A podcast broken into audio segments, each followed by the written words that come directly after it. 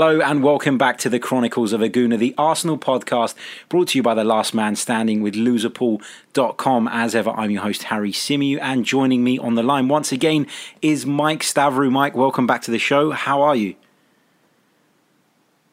Yeah, I'm good. I'm just catching some grief from uh, some of our loyal listeners, but you, you know, you know, Harry, debate is uh, makes us all better, makes us learn. So I'm, I'm all for it. Absolutely, absolutely. Right. So at the time of recording, we're of course looking ahead to Arsenal's trip to Goodison Park at the weekend. Now, we would have hoped that Mikel Arteta would have been appointed as the Arsenal head coach by now. That's why we delayed putting this out till Friday. But it's not been the case. There's been a bit of a delay. It's understood that Arteta has agreed terms with Arsenal, but that Manchester City and Arsenal are yet to agree on the compensation. Um, and apparently, Manchester City's demands are holding the deal up. However, barring a complete catastrophe, we expect him to be named the Arsenal manager this week. So we're going to talk as if uh, Mikel Arteta has been appointed because that's what we believe is going to happen. Um, Mike, first of all, we've spoken about the Arteta thing before. We spoke about it on the last podcast. We spoke about the fact that it might be the right way to go. He's a progressive young coach, and fingers crossed, you know, we can get the maximum out of him and he can help turn Arsenal around. Um, but even going into this game, it is very difficult, isn't it, to predict or to to preview it in any depth because, of course, we don't know who's going to be in charge of both sides. We know Duncan Ferguson will remain in charge of Everton, uh, with Carlo Ancelotti waiting to take over there. We expect Freddie Ljungberg will be in charge for Arsenal, but it's a bit of a weird one, isn't it? I mean, how do you get the players going knowing that they're going to have a change of manager probably after this game? Yeah, it's a weird one, Harry. Do you know what else is weird? Is some of these stories coming out about um, apparently Aubameyang and, and half the squad want out. Have you have you heard those? Yeah, I have. I know I was going to ask you about that, but let, us start there. So, what have you made of the reports? And uh, you know, it's a bit it's a bit childish, isn't it? Yeah, I mean, the whole thing. I think it started uh, earlier this week with Willy Aubameyang, Aubameyang's brother, uh, commenting saying on on Instagram post saying, "Oh, Arteta doesn't have the experience." But that is just.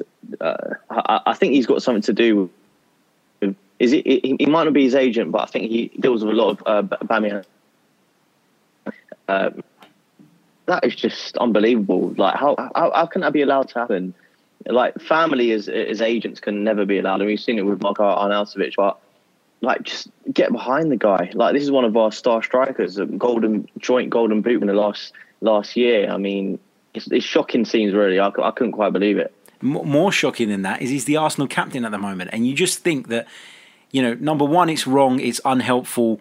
But number two, you know, surely you've got to keep your own house in order there if you're Pierre-Emerick Aubameyang. How that can be helpful, having your brother say such things. And your brother's in the public light as well, you know. He's not somebody who's hiding in the shadows. He goes on Instagram, he has his say, sparks a load of controversy.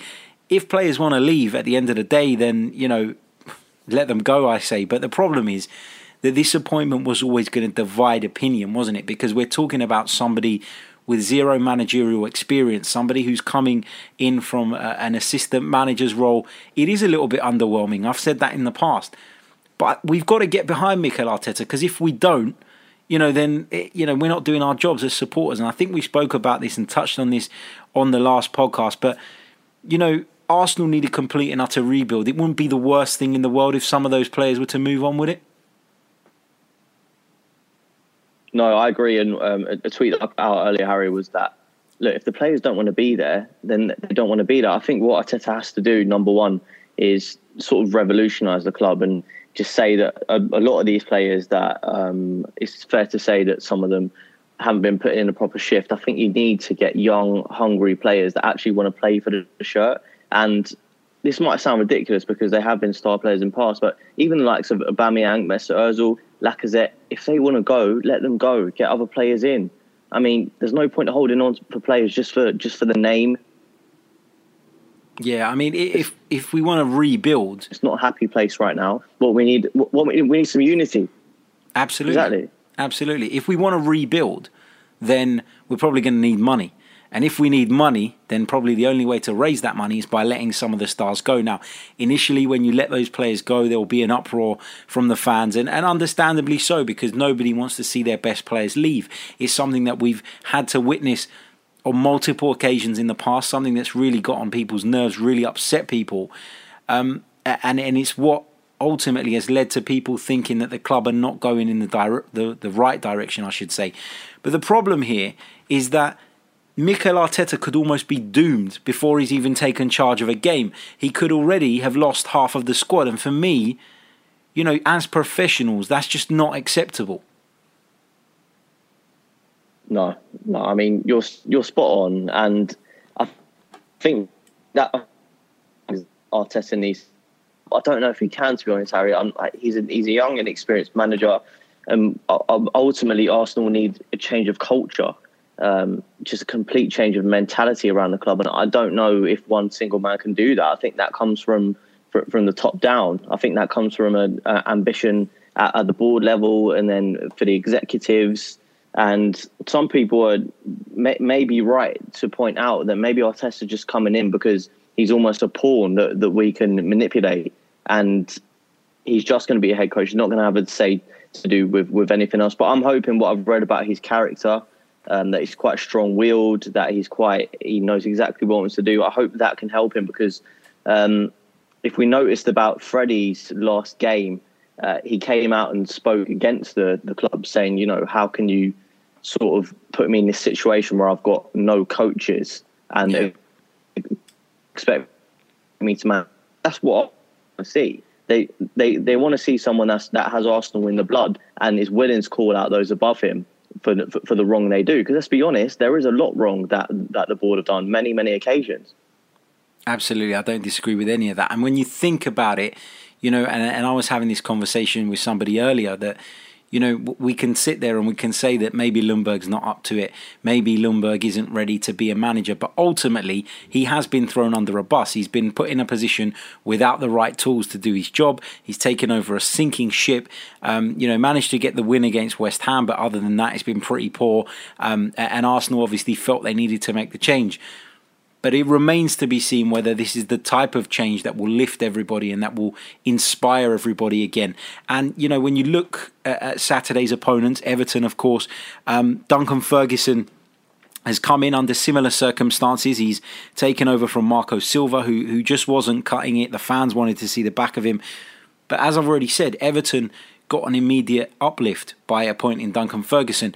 If not because of his tactics, if not because of his coaching ability, just purely because of his passion for the club. And I feel like Freddie Ljungberg was kind of in between that. Maybe the passion isn't as visible. not saying he doesn't have it, but when it's not vi- that visible and your tactics are a little bit iffy, then people are going to struggle to get behind you. At the very least, with Duncan Ferguson, you could say he would have motivated people and inspired them. And it's going to be his last game at Goodison Park uh, as the manager on Saturday, we expect.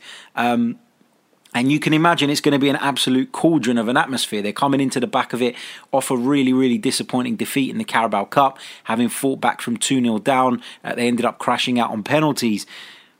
Uh, but, you know, I, I just feel like Arsenal have just handled everything since Arsene Wenger left in the complete and utter wrong way and all the problems that we're seeing now are, are, not a result of one move or two moves or you know three moves even it's it's the result of bad planning um, and bad management of the football club for quite some time now now mike i wanted to ask you about the weekend's lineup. Of course, we expect Ljungberg to still be picking the team, as I've already said, because at the time of recording, and this is going to be released Friday morning, um, at the time of recording, we still don't know that Arteta's been confirmed, uh, making it unlikely that he will take charge on Saturday just because of the timings.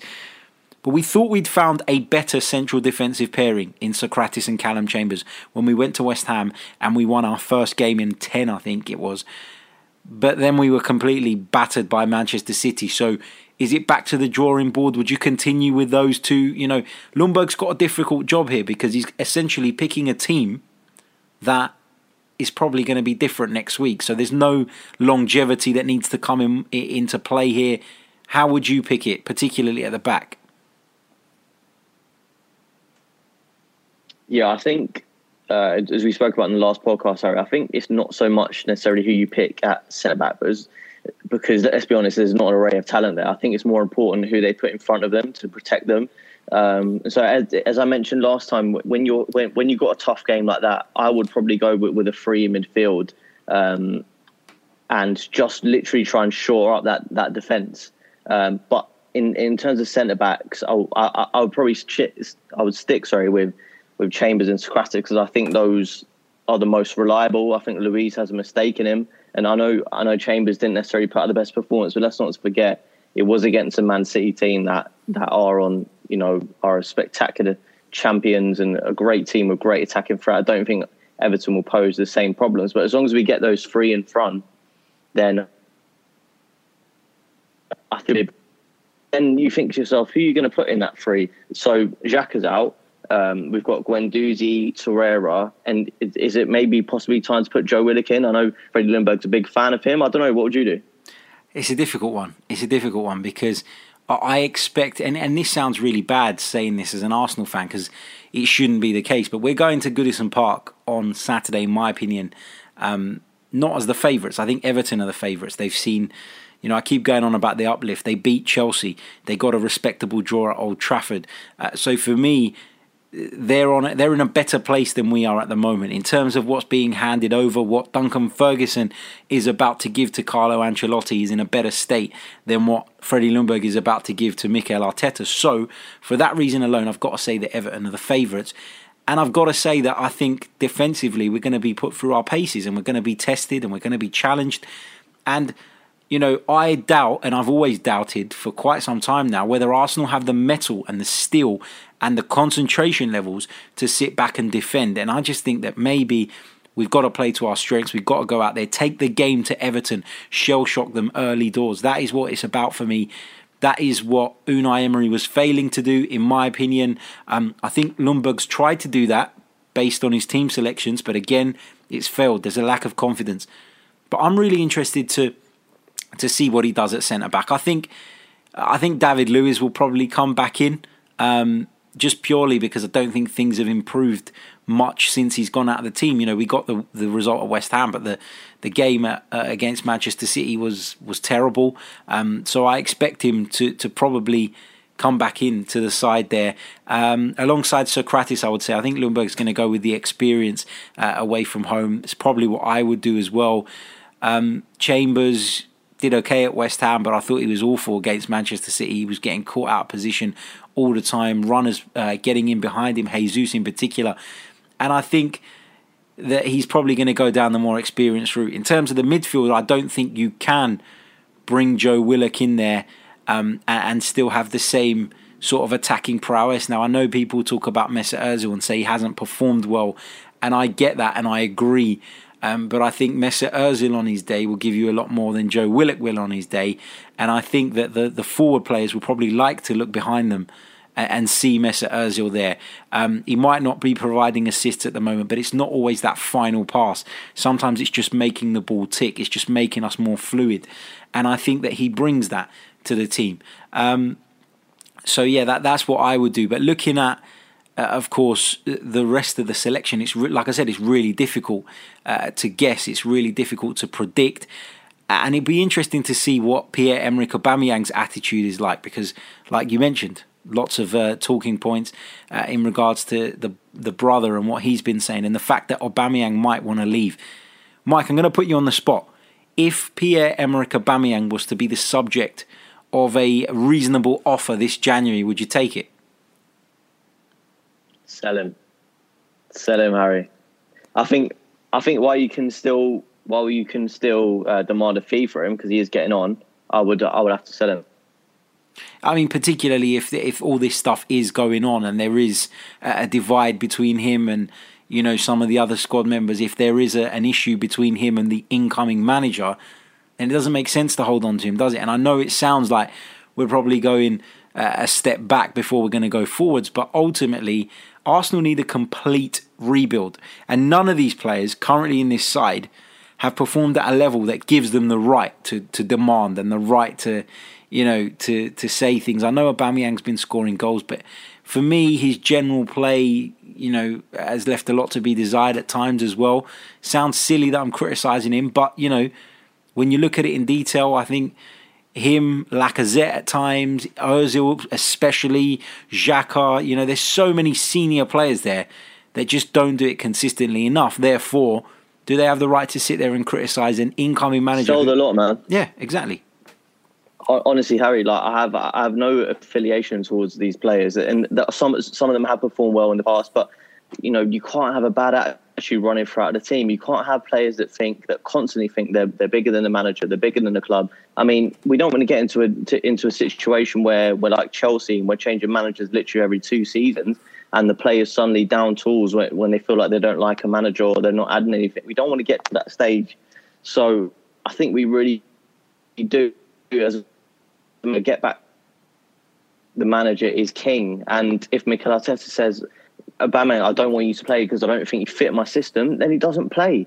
And then what's the, what, what's the point of having him? We might as well sell him. And to be honest, having seen um, the the quotes about Arteta, he was very much from Pep's uh, school of football, and I can't see him wanting Aubameyang to be a, a, striker in in that side because I don't know what you think, but I don't think Aubameyang would start for Man City.